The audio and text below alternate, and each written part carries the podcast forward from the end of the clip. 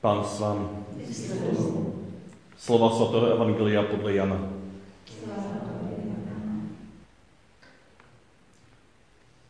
Ježíš se znovu zjevil svým učedníkům, a to u Tiberiackého moře.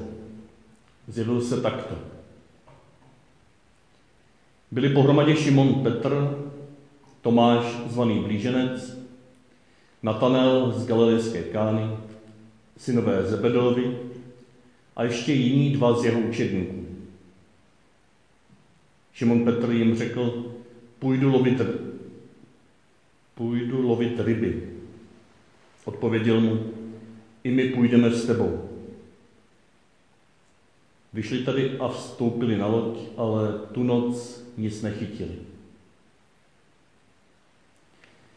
Když už nastávalo ráno, stál Ježíš na břehu, ale učedníci nevěděli, že je to on. Ježíš se jich zeptal, dítky, nemáte něco k jídlu? Odpověděli mu, nemáme.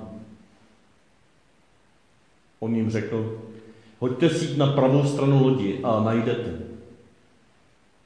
Hodili ji tedy a nemohli ji už ani utáhnout pro množství ryb. Tu onen učedník, kterého Ježíš miloval, řekl Petrovi, Pán je to. Jakmile Šimon Petr uslyšel, že je to Pán, přehodil přes sebe vrchní šaty, byl totiž oblečen jen nalehko a skočil do moře. Ostatní učedníci dojeli z lodí, nebyli od země daleko, jen tak asi dvě stě loket, a táhli síť s rybami.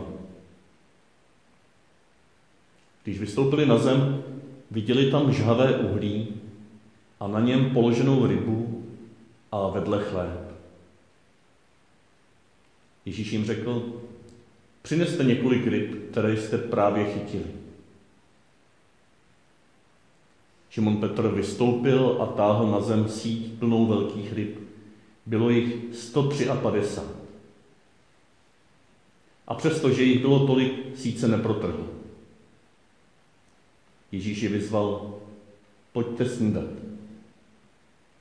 Nikdo z učedníků se ho neodvážil zeptat, kdo jsi. Věděli, že je to Pán. Ježíš přistoupil, vzal chléb a dal jim. Stejně i rybu. To bylo už po třetí, co se Ježíš zjevil učedníkům po svém zmrtvých vstání. Když posnídali, zeptal se Ježíš Šimona Petra, Šimone, synu Janův, miluješ mě více, než ti zde? Odpověděl mu, ano pane, ty víš, že tě mám rád. Ježíš mu řekl, pas mé beránky. Podruhé se ho zeptal, Šimone, synu Janův, miluješ mě? Odpověděl mu, ano pane, ty víš, že tě mám rád. Ježíš mu řekl, pas moje ovce. Zeptal se ho po třetí, Šimone, synu Janův, máš mě rád? Petr se zarmoutil, že se ho po třetí zeptal, má-li ho rád, a odpověděl mu, pane, ty víš všechno. Ty víš také, že tě mám rád. Ježíš mu řekl, pas moje ovce. Amen, amen, pravím ti. Dokud jsi byl mladší, sám ses přepásával a chodil, kam jsi chtěl. Ale až se stárneš, stáhneš ruce a jiný tě přepásá a povede, kam nechceš. To řekl, aby naznačil, jakou smrtí oslaví Boha. A po těch slovech ho vyzval, následuj mě.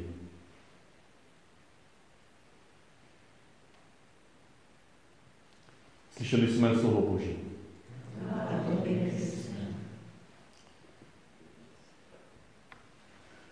Ten Pán Bůh má ale pěknou čelátku, říkávaly naše babičky. Proč jsem si na toto vzpomněl?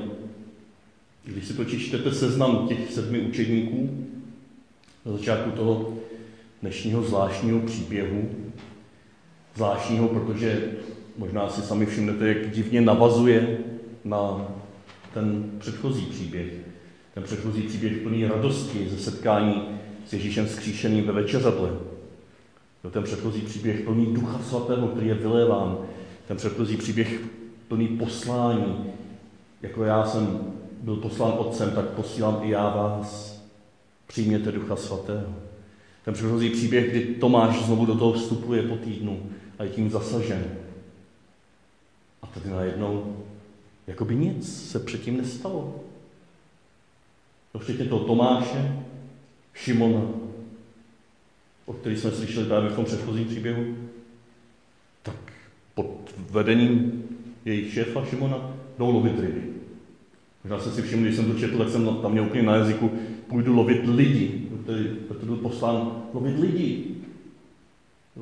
Žít to poslání, které Ježíš mu udílí, aby měl na něm podíl. Ale on šel lovit ryby, jako za stará. Úplně na mě z toho doléhá takový pocit rezignace. Kdy jsem už neví kudy kam a vrátí se ti lidé k tomu, co uměli. Lovit ryby. A navíc ještě ani to jim nejde. Tak se snaží, celou noc se snaží a nejde jim to. A teď se dostáváme k tomu seznamu té čelátky boží. No to možná není tak myšleno, ale když se zamyslíte nad těmi jmény, tak Šimon Petr zapřel Ježíše. Tomáš nevěřil mu. Natanel řekl, co může z Nazareta zajít dobrého? Synové, synové Zebedeovi, Jakub a Jan, ty posílali svoji máti, aby jim zprostředkovala, aby seděli po pravici a po levici a hádali se o tom, kdo bude první, kdo bude druhý. Byla pěkná čelátka. Ti dva bezejmení, kdo ví, kdo to byl, možná ti emouští učedníci, také rezignovali a šli domů. A tam se také setkali s Ježíšem v Emauzích. A tady zase jakoby nic. Někteří říkají, že možná tam je tento šef v tom vyprávění, tento zvláštní přechod, který ukazuje učedníky, kteří jakoby nejsou zasaženi Ježíšovým vzkříšením, nebo kteří možná byli zasaženi a unavili se, protože to nějak přestalo fungovat. Tak někteří říkají, možná to je náznak na závěr Janova evangelia, že to evangelium platí pro další a další a další generace, kteří budou unaveni tím, že Kristovo vzkříšení teď nezasáhlo celý svět a že Ježíš nepřišel hned ve slávě, jak jsme čekali. Ať už to bylo jakoliv, my ho takto můžeme slyšet. Ten dnešní příběh můžeme slyšet jako příběh pro lidi, kteří málem rezignovali. Pořád jsme nějak ve střehu, abychom byli někomu k dispozici. Pořád na nás leží nějaká tíha. Pořád plníme nějaké potřeby druhých lidí. A kdo z nás nikdy nenarazil na určitou hranici, kdy si říká, má to cenu? Má to cenu se takto pachtit? A pak nasadí všechny své vlastní síly, nasadí, co znal dřív, bez ohledu na setkání se vzkříšeným Kristem. Začne lovit ty ryby tak, jak byl zvyklý a ono to zase nefunguje. Celou noc se snaží a zase to nefunguje. A tento příběh do téhle rezignace, ať už to je rezignace v našem srdci, kdy nás do, dohnalo naše zapření, kdy nás dohnala naše nedůvěra jako o Tomáše, kdy nás dohnalo naše pohrdání nějakými lidmi nebo městy jako u Natanela, kdy nás dohnali naše touhy být první a druhý vedle Ježíše, mít nějaká privilegia jako u těch synů Zebedeových, kde nás dohnaly naše vlastní hříchy, naše vlastní, vlastní řevnivosti. Nebo ať to je rezignace nad tím, že drzí lidé kolem nás jsou takovýto a my si nevíme s tím rady. My nevíme, jak jim v tom pomoct. Možná to je rezignace nad církví, o které jsme doufali, jako ti učedníci doufali, že se rozšíří jako kometa, jako nova nad celým světem a bude zářit. A zatím dneska jsou křesťané pronásledováni ve statisících.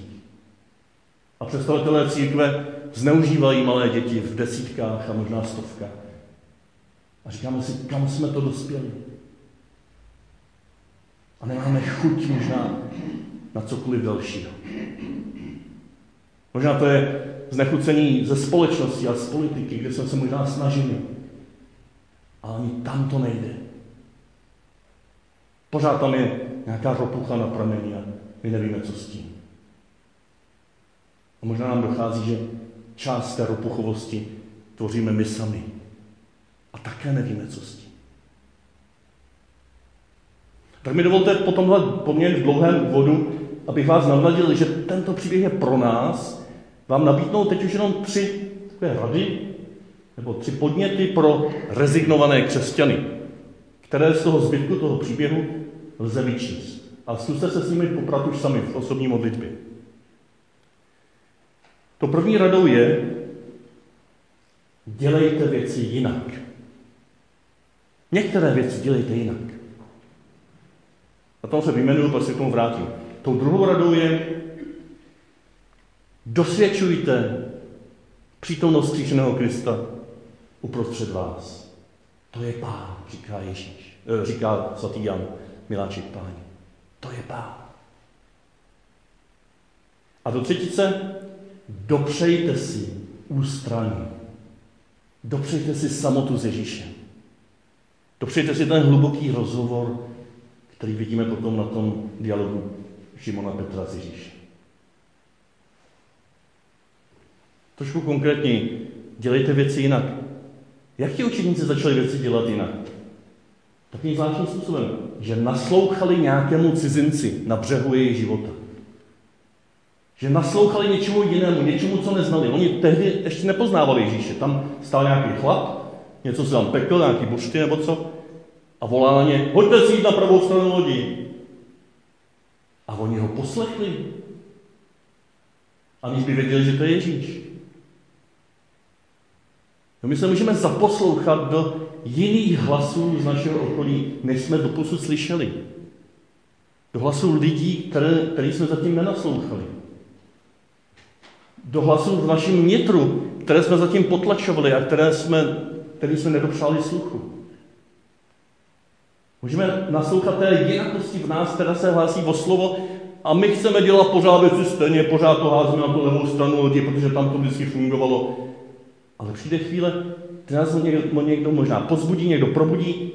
Možná velikonoční doba může být tou přitostí, kdy se zaposloucháme a ptáme se, kdo nám říká a co nám říká, že můžeme dělat jinak. Můžeme se radit možná s lidmi, kteří vůbec nechodí do kostela, kteří nevěří v Ježíše Krista, možná kteří vůbec nevěří v Boha a dělají věci v tomto světě dobře. Dělají věci v oblastech, kde my se nevyznáme dobře, můžeme se k ním připojit, pokud nás tam srdce táhne. Můžeme se radit s lidmi, kteří v naší rodině jsou nějak na okraji a zatím jsme ji nedopřáli sluchu. A tak dále, a tak dále. Čili naslouchejme jiným hlasům v našem okolí a v našem srdci, který jsme doposud nedopřáli sluchu, a mějme odvahu dělat některé věci díky tomu jinak. S důvěrou, že se tam může něco odšpuntovat. Že tam může najednou začít proudit život, protože zatím jsme ho blokovali svými vyjetými koleji. To může být otázka modlitby. V pátek jsme na to narazili. Ptal jsem se, kdo z vás v osobní modlitbě oslovujete Boha Otče. Bylo Filipa a Jakuba a tam to evangelium bylo plné Otce. A kdo z nás v osobní modlitbě říká Tati, Abba, Otče. Možná to můžeme začít dělat jinak. Ještě se k tomu vrátíme v tom třetím kroku, v tom osobním rozhovoru s Petrem. Někdy stačí začít se modlit třeba v jiný denní čas, než jsme zvyklí. Možná to může být, že začneme vstávat dříve nebo později. Že jdeme na kutě dřív. Možná to může být něco většího, můžeme změnit na velikonoční dobu nějaké naše úsilí, které jsme napírali jedním směrem, tak to můžeme zkusit napřed jiným směrem. A nebo úplně od toho odstoupit a vydechnout si, odpočinout si. Můžeme možná naše vnoučata přestat opravovat pořád tím, že zahrnujeme nějakými našimi radami do života, jak to mají dělat, jak to dělají špatně. možná jim naslouchat a zeptat se jich, hele, Pepo, jak ty vidíš dnešní církev? Ne, proč nechodíš do kostela a to je hrozně špatný, že nechodíš do kostela, ale jak to na tebe působí? Po jaké církvi by si toužil, aby tě tam bylo dobře? Což se zaposloucháme do takovýchto hlasů. A možná díky těmto hlasům potom v této naší církvičce začneme dělat něco jiné. Druhý bod. Dosvědčujte Ježíšovu přítomnost uprostřed nás.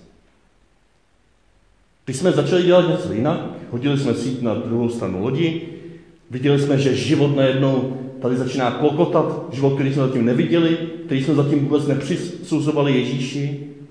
Najednou tam nastupuje nějaká energie, nějaká spolupráce s ostatními lidmi. A my rozpoznáváme, že tam je Ježíš. Že ten, kdo nám poradil, je Ježíš. Že ten cizinec na tom našem břehu, na břehu našeho života je Ježíš. Že ten tenoučký hlas, který jsme zatím kdysi zadupávali do země v nás, je hlas Ježíšův. Ten milující učedník, kterého Ježíš zvlášť miloval, to v nás rozpozná. A má odvahu říct ostatním učedníkům, je tam Pán, tady je Pán.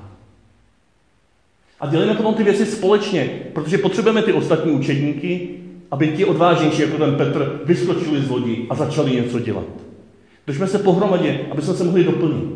Někdo rozpozná Ježíše, někdo potom něco udělá, abychom se s ním setkali, někdo přitáhne potom tu hromadu ryb a společně slavíme na břehu s Ježíšem snídaní.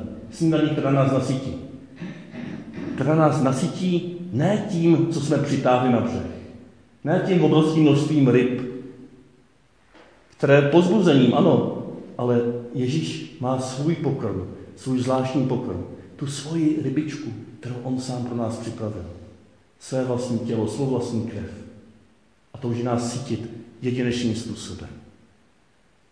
Můžeme v tom druhém kroku rozpoznávat Pána mezi sebou, svědčit si o tom, pomáhat si se s ním setkat a slavit ve společenství tuto jeho přítomnost. Užít si jeho přítomnost mezi námi na břehu jezera.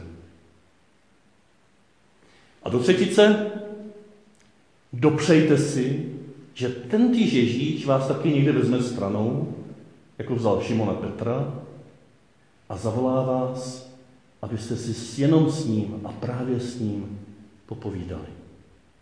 Abyste s ním prožili nádherný čas, kdy se cítíte milování úplně jedinečně.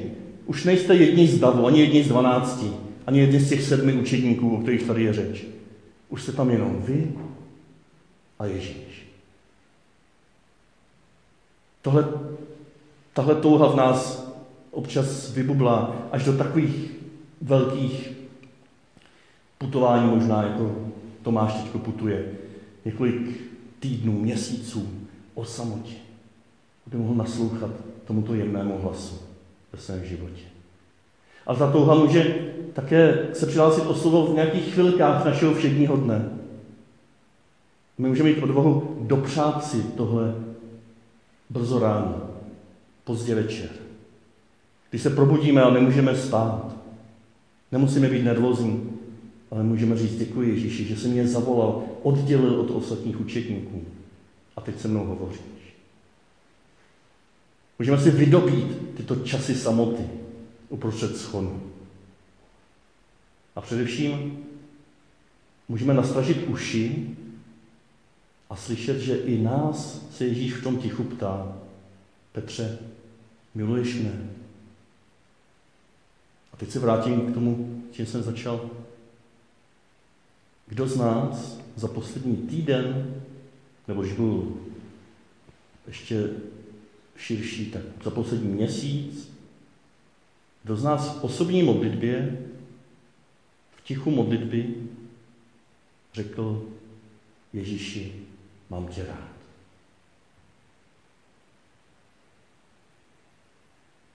Kolikrát jsme to řekli? Kolikrát jsme vůbec slyšeli, že to, touží, že to Ježíš touží slyšet od nás? Kolikrát jsme tenhle nejhlubší proud modlitby přebili naším prošením a děkováním a velebením, což je všechno dobře, to tam všechno patří.